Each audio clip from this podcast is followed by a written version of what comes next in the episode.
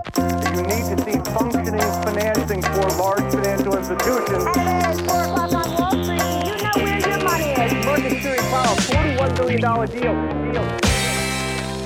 Det är den 8 januari 2024 och dags för ett nytt avsnitt av Investerarens podcast. Första avsnittet för det nya börsåret. För nu har vi ju stängt böckerna för 2023 och med facit i hand kan vi konstatera att det inte blev ett så dåligt år ändå. OMXS30 steg 17,25% och OMXSP, alltså breda börsen, steg 15,47%. I USA steg S&P 500 24,3%, Dow Jones 13,7% och Nasdaq 100 rusade 53,81% och det här är bästa året sedan 1999 när vi hade IT-euforin som sen blev en IT-krasch. Men vi ska också komma ihåg vad som hände dessförinnan. Vi hade ett bra 99, vi hade ett bra 98, vi hade en bra period in i den här IT-bubblan. I fjol 2023 så hade vi ju ett bedrövligt år dessförinnan, det vill säga 2022 då. När vi klev in i 2023 så pratades det om sticky inflation, högre räntor och recession. Men det här byttes ju ganska snabbt ut till trenden om generativ AI som lanserades via ChatGPT i november 2022. En av de absolut största snackisarna under året naturligtvis. Nvidia var också den aktien som steg allra mest på börsen i USA i S&P 500 under året. Det har varit en urstarkt fokus på den här trenden. Det har varit en jättestor snackis. Jag tror inte någon har missat det. Och sen hade vi också obesitas-trenden som har varit väldigt mycket av en snackis den också. Stort fokus på Novo Nordisk, Eli Lilly med flera. Och det här har ju fått Novo, som redan innan var ett stort bolag då, att det blir det mest värdefulla börsbolaget i Europa. By far största i Norden sen en bra tid dessförinnan. Och börsvärdet har seglat om Danmarks BNP under året, vilket talar om vilket jättestort bolag det här har blivit. Det är ju väldigt många av de svenska storbolagen vars börsvärde då ryms inom börsvärdet för Novo Nordisk. Så att på ett Novo så går det väldigt många svenska storbolag. Sen har vi ju också Magnificent Seven som var en väldigt stor snackis under året den också, alltså de 7 bolagen till antalet som stod för absolut majoriteten, lejonparten av uppgången på S&P 500 då.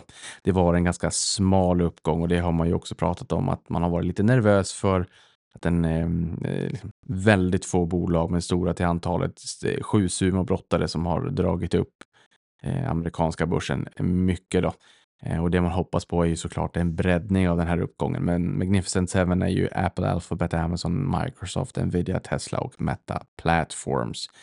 De steg väldigt mycket under året och det kommer vi komma in mer på. Och framåt slutet då så pratade vi ju väldigt mycket om peakränta och räntesänkningar när Fed hade sitt möte där i december. Och man sa att vi nog förmodligen har sett slutet på den här räntehöjningscykeln. Vi ser 3 sänkningar framför oss under 2024, men marknaden räknade ju snarare kanske med en 6-7 stycken. Och här kan man ju dra sig till minnes att Fed sa higher for longer, varpå marknaden replikerade och sa higher for 5 minutes. Men det är ju så att det finns en liten risk för besvikelse här. Såklart, marknaden har gått väldigt starkt sedan 26 oktober i fjol. OMXS30 gått 18,7%, alltså nästan 19% fram till toppen 2 januari. Därifrån är vi ner lite grann, för det vi har sett i år då, det är att vi har ju kommit in i 2024 med stigande räntor och sjunkande börser, att man har tagit ut mycket i förskott och att det finns en risk på nedsidan om det är så att marknaden blir besviken. Alltså att kanske primärt i det här fallet då att Fed faktiskt inte levererar på vad marknaden tror. Och det här har vi sett tidigare under 2023 och vi har faktiskt även sett det under 2022 att marknaden räknar med att nu är räntehöjningscykeln över och nu är det peakränta. Och peak inflation har vi ju sett sedan länge, både i Sverige men även i Europa och i USA. I USA var det faktiskt juni 2022 som vi såg att nivån låg på 9,1%, så det är ju väldigt länge sedan nu faktiskt. Men den här peakränta har börsen handlat upp på flera gånger nu senast då i höst, som gjorde att det här blev ett litet rally. Blir det en besvikelse? Får vi hetare siffror än vad vi har räknat med? Visar det sig att inflationen är mer stickig? Ja, då finns det en viss nedsida åtminstone för någon form av sättning där verkligheten får komma ikapp börsen lite grann. Börsen brukar kunna springa lite snabbare ganska ofta. De bolagen i Sverige och USA som var bäst 2023 då. Nu är det ju fullt fokus på 2024 naturligtvis. Vi är 8 dagar in i januari. Börsåret började ganska surt. De 2 första handelsdagarna var negativa. Men om vi ska blicka tillbaka på det år som gått så i OMXS30 så steg faktiskt Hennes och Mauritz allra mest.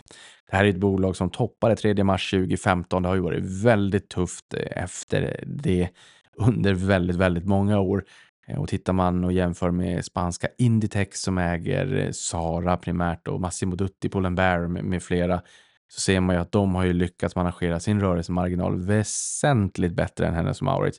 Det är ju som natt och dag, och vad skillnaden är, jag vet inte, men Hennes & Mauritz har haft en väldigt jobbig uppförsbacke under väldigt lång tid. Och uppenbarligen inte riktigt lika bra operationell koll helt enkelt som vad sektorkollegan Inditex har haft. Men upp 64% var lite fart under garagerna, följt av Volvo BYD och Volvo som steg 48%, ABB 45%, Atlas Copco 43% och Autoliv 42%. Så det är ju rejäla uppgångar. Så förutom H&M så är det ju verkstad. Volvo, ABB, Atlas, Autoliv, typisk verkstad. Tittar vi på breda börsen så är det Clas Ohlson. Det hade man kanske inte riktigt kunnat ana. Upp 142%. Clas Ohlson lär ju också gynnas om det är så att vi ser att räntorna sjunker tillbaka lite grann, varpå hushållen har lite mera köpkraft, lite mera funny money. Alla pengar går inte till räntekostnader, och dessutom känns ju Clas Ohlson också som en aktör som kanske kan gynnas också lite grann om det är så att hushållen squeezas i lite större utsträckning än tidigare. Sen är det ju så att de missgynnas av en starkare dollar. Man köper in mycket dollar, man har en stor del av försäljningen i Sverige i svenska kronor. Om det nu är så att vi ser att dollarn försvagas, inte minst om Fed blir den första centralbanken ut och sänka, då kan det här vara något som fortsatt ger bränsle åt Clas Ohlson. Sen har vi Bone Support upp 134%, Nelly Group upp 126%, Moment Group upp 125% och Camurus upp 112%. Och blickar vi på andra sidan pölen på S&P 500 så har vi som sagt Nvidia på första plats upp 239%. Sen har vi Meta Platforms upp 194%, alltså moderbolaget till Facebook, som också äger Instagram och Messenger och Oculus. Så.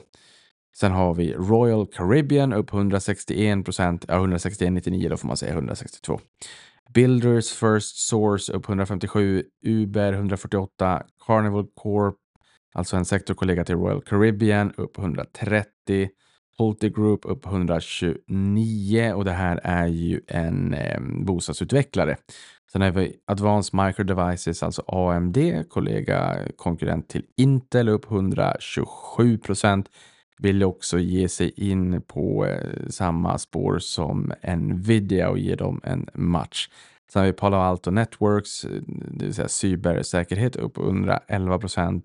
Broadcom, halvledare, upp 103% och Tesla 102%. Och det här är också de aktierna som steg minst 100% på S&P, eller i S&P 500 under förra året. Så det är ju onekligen rejäla uppgångar, men jag kommer knappt ihåg när det var, men jag kommer ihåg det. Det måste ha varit Q1 2022 när det var riktigt, riktigt stökig rapportperiod. När de flesta storbolagen, även Meta Platforms inkluderat, var ner en 20-25-30% på rapporter som inte föll marknaden i smaken. Alltså riktigt, riktigt dramatiska rapportreaktioner. Och inte konstigt efter den kraschen vi har haft på amerikanska Nasdaq, eller i börsen i stort, men kanske techbolagen i synnerhet, att de har varit så otroligt pressade. Då blir det en rejäl swoosh, en rejäl rebound när det vänder. Och det är det också som vi faktiskt såg nu under 2023 när vi sammanfattar året. Den sektorn som gick allra bäst, ja, Information Technology, steg med 57%. Så att det var den sektorn i indexet som steg allra mest, och det var ju tack vare Nvidias rusning då på 239%.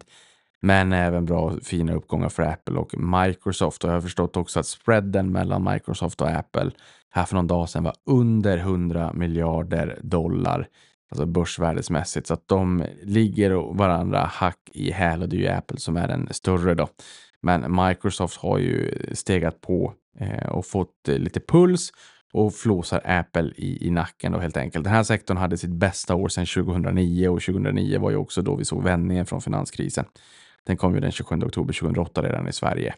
Sen har vi ju Communication Services som hade sitt bästa år någonsin tack vare Meta Platforms som steg 198%. Och sen har vi Consumer Discretionary, alltså sällanköp, som gladdes åt det faktum att recessionen uteblev i USA. Det här firade sektorindexet med bästa året någonsin genom att stiga 42%. Och vän av ordning noterar ju att techbolagen ryms inom IT, alltså Information Technology, Communication Services och Consumer Discretionary, det vill säga Team Tech.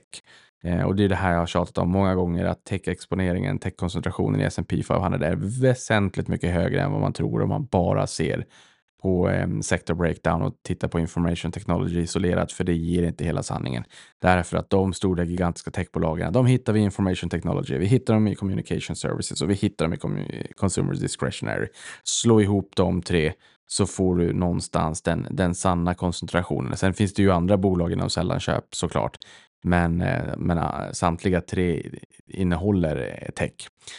Och det här blev så billigt fram till vändningen. Det blev så billigt när det kommer till techbolag att till och med deep value-förvaltare köpte techbolag innan den här vändningen. Och här kan man tycka att tech skulle få stryka på foten när räntorna steg väldigt mycket, och man menar på att de har vinsterna långt fram i tiden, och det är klart att det är långdurationspapper. Därför så borde vi se att de tar mest stryk, ja. Men de stora techbolagen i USA är extrema vinstmaskiner. De har inte sällan väldigt lite eller ingen skuld. De är extremt lönsamma. De växer trots att de inte borde kunna växa på grund av sin storlek. Det vill säga att i Sverige så gör vi ju gällande att småbolag kan växa snabbare än sina stora sektorkollegor, supertankers. Men i USA ser vi ju att stora blir större, och det kanske har att göra med att de stora bolagen också är de digitala bolagen som är liksom living high on life i en digital tidsålder, där skala och storlek är en kritisk konkurrensfaktor, en konkurrensfördel, en moat i större utsträckning än vad det är om man kanske är ett ultrastort bolag inom en annan sektor där man blir en incumbent och får se de här mindre bolagen springa åtter runt den. Så att techbolagen, de gynnas av att bli större helt enkelt, och det är det vi ser i mångt och mycket i USA. Tittar vi på Nasdaq 100 som då steg väldigt, väldigt mycket under året, det indexet var ju upp alltså nästan 54% då.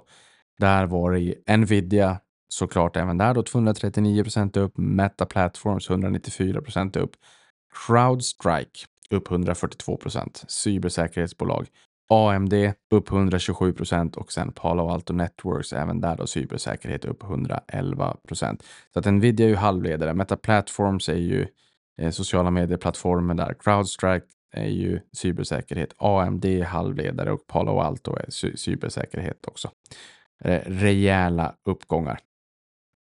En annan av de stora nyheterna under 2023 var att jag blev Montrose by Carnegies första kund.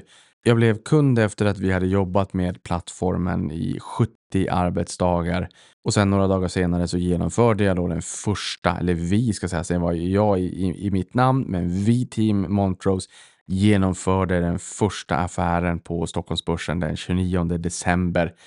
Vilket känns helt otroligt att ha kommit in i slutet på september och på oktober, november, december. Kunna sjösätta plattformen, onboarda kunden med alla regelverk och allt vad det innebär, och faktiskt kunna lägga en order mot Stockholmsbörsen. Och vi funderade ju länge på vilken aktie som skulle bli den första, men landade i Stora Enso, som heter världens äldsta börsnoterade bolag med rötter från 1288. Och som kuriosa kan nämnas att Handelsbanken säger att de är den äldsta aktien på Stockholmsbörsen, med sin notering på Stockholms fondbörs redan 1871. Det som är lite fascinerande, det är att det är samma år som banken grundades. Snabbt jobbat. På noteringsfronten kan vi notera att Nasdaq noterade 33 bolag i Norden och Baltikum under 2023.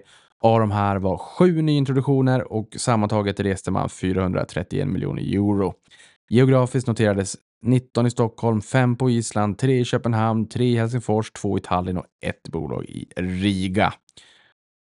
Och med de orden, vad har då hänt under 2024? Jo, årets första vecka blev röd med en nedgång på 2,42% jämfört med stängningskursen sista handelsdagen i december 2023. Och även i USA var det ju en negativ vecka, men för att sätta det i kontext så bör man komma ihåg att de där hade sett 9 positiva veckor på raken för S&P 500. Vi avslutade veckan med NFP, Non-Farm Payroll, alltså amerikanska sysselsättningen utanför jordbrukssektorn, som kom in på 216 000 nya jobb, vilket var 40 000 fler än månaden innan och över förväntan. Dessutom stannade arbetslösheten på den historiskt låga nivån 3,7%, även om vi har varit ner på 3,5%, men det är en väldigt, väldigt låg nivå i en historisk kontext.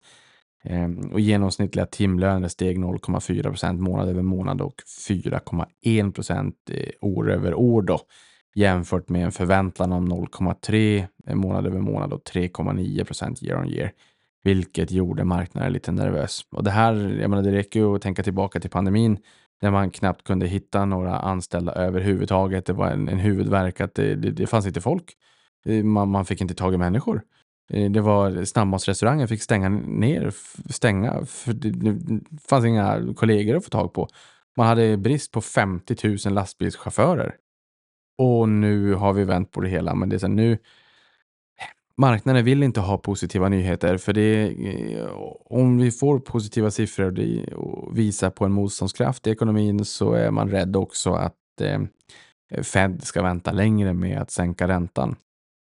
Så att just nu är dåliga nyheter bra nyheter. I alla fall nyheter som är dåliga i så mått att det visar att ekonomin går lite på knäna. Det är sånt som marknaden vill ha nu, helt enkelt. Och med de orden, ett litet kort nyhetssvep. Och där har vi Amazon som har meddelat att de kommer lansera reklam på Prime Video med start i slutet på januari. Det här för att öka intäkterna på sin streamingplattform. Vill man inte se reklam så kan man betala $2.99 ytterligare för en reklamfri variant. Och samtidigt så säger de citat: "We aim to have meaningfully fewer ads than the linear TV and other streaming TV providers." Slutcitat. Det gör att man kan monetarisera sin medlemsbas på över 200 miljoner Prime-medlemmar. Sen har vi Skistar som hade 97% boendebeläggning under jul- och nyårshelgerna. Mest bokat var Sälen, följt av Trysil, Hemsedal, Åre och Vemdalen.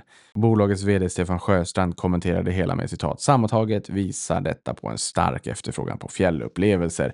Slutcitat. Och det är ju det vi vet är väldigt viktigt för Skistar. Det är ju varma bäddar.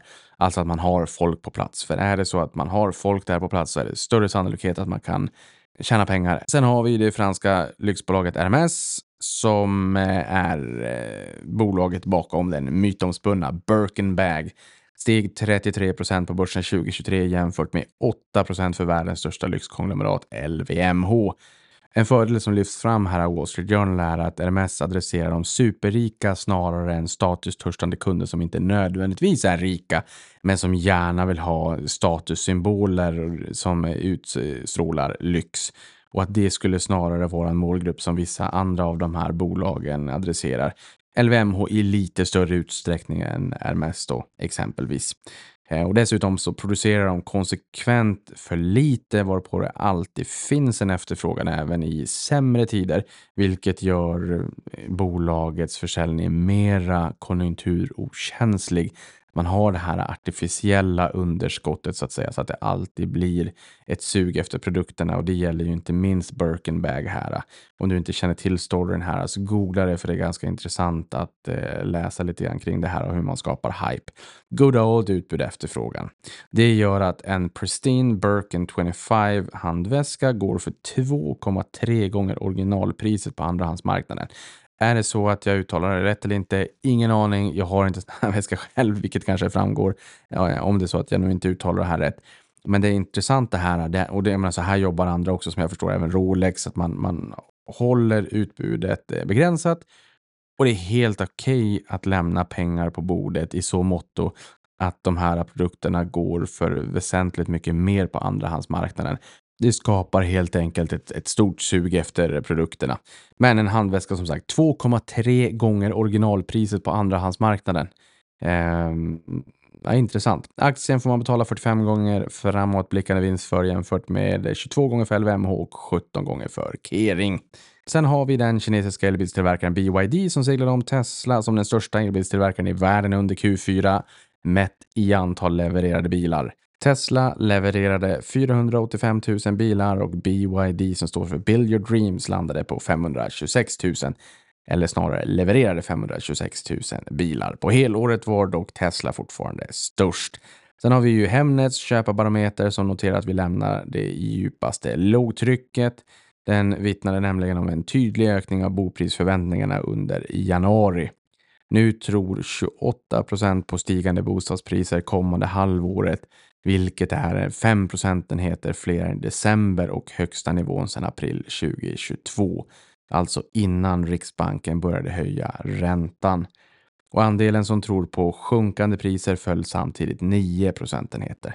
Sen har vi SAS-bolaget Byggfakta som du hört i den här podden. De uppvaktades med bud under förra veckan. Ett konsortium om 3 budgivare som tillika är bolagets storägare lämnade ett kontantbud om 46 kronor per aktie. Vilket motsvarar en premie om 31,4% jämfört med stängningskursen dagen innan. Dock ska sägas att budet är 38,7% lägre jämfört med noteringskursen 2021. Nästa spaning är inom snacks och läskedryck. För när inflationen härjade som värst så var ju pricing power en stor snackis. Då sållades agnarna från vetet och PepsiCo är ju en stor dryckes- och snacksjätte och jämfört med dryckesjätten Coca-Cola. Som inte har haft problem att höja priser. Men nu kommer ett kanske oväntat slag. Franska livsmedelsjätten Carrefour som är 2:a i världen efter Walmart slutar att sälja deras produkter. På tomma butikshyllor kommer de att sätta en skylt med texten citat. Vi säljer inte längre detta varumärke på grund av oacceptabla prishöjningar. Slutcitat. Det var ord och inga visor. Så att allting kommer till en gräns. Och det här är ju kanske en risk man inte har tänkt på lika ofta när det kommer till konsumentrelaterade bolag med pricing power, att helt plötsligt kan faktiskt butikskedjan säga tack men nej tack. Men då är det ju ganska bra att vara ett starkt varumärke och ha kunder som faktiskt vill ha ens produkter, så att sista ordet är väl förmodligen inte sagt. Sen har vi Boeing då sist men inte minst som återigen har hamnat i strålkastaren och i blåsväder då och inte i positiv bemärkelse. När då ett Boeing-plan opererat av Alaska Airlines tvingades nödlanda i Portland, Oregon i USA efter att en del av flygplanskroppen slits loss i luften. Nu tvingas flygplanstillverkaren inspektera samtliga plan av samma modell, det vill säga Boeing 737 MAX 9. Förra gången det var stök så var det ju Boeing 737 MAX 8 som var grounded under väldigt, väldigt lång tid. Nu är det ju version 9 då, så att ännu mera problem, inte bra för Boeing. Aktien var ner nästan 10% intradag idag, måndag när det här spelas in. Det absolut viktigaste av allt är att ingen kom till skada. Otroligt läskigt. Det är ju inte vara bra för de som varit flygrädda redan initialt från början att höra såna här skräckhistorier. Med de orden, det har varit en lite bumpy ride början på inledningen av 2024. Förhoppningsvis så kan vi få lite ljusare börs framåt. Det återstår att se. Stort tack för att du lyssnade på det här, så hörs vi igen nästa vecka.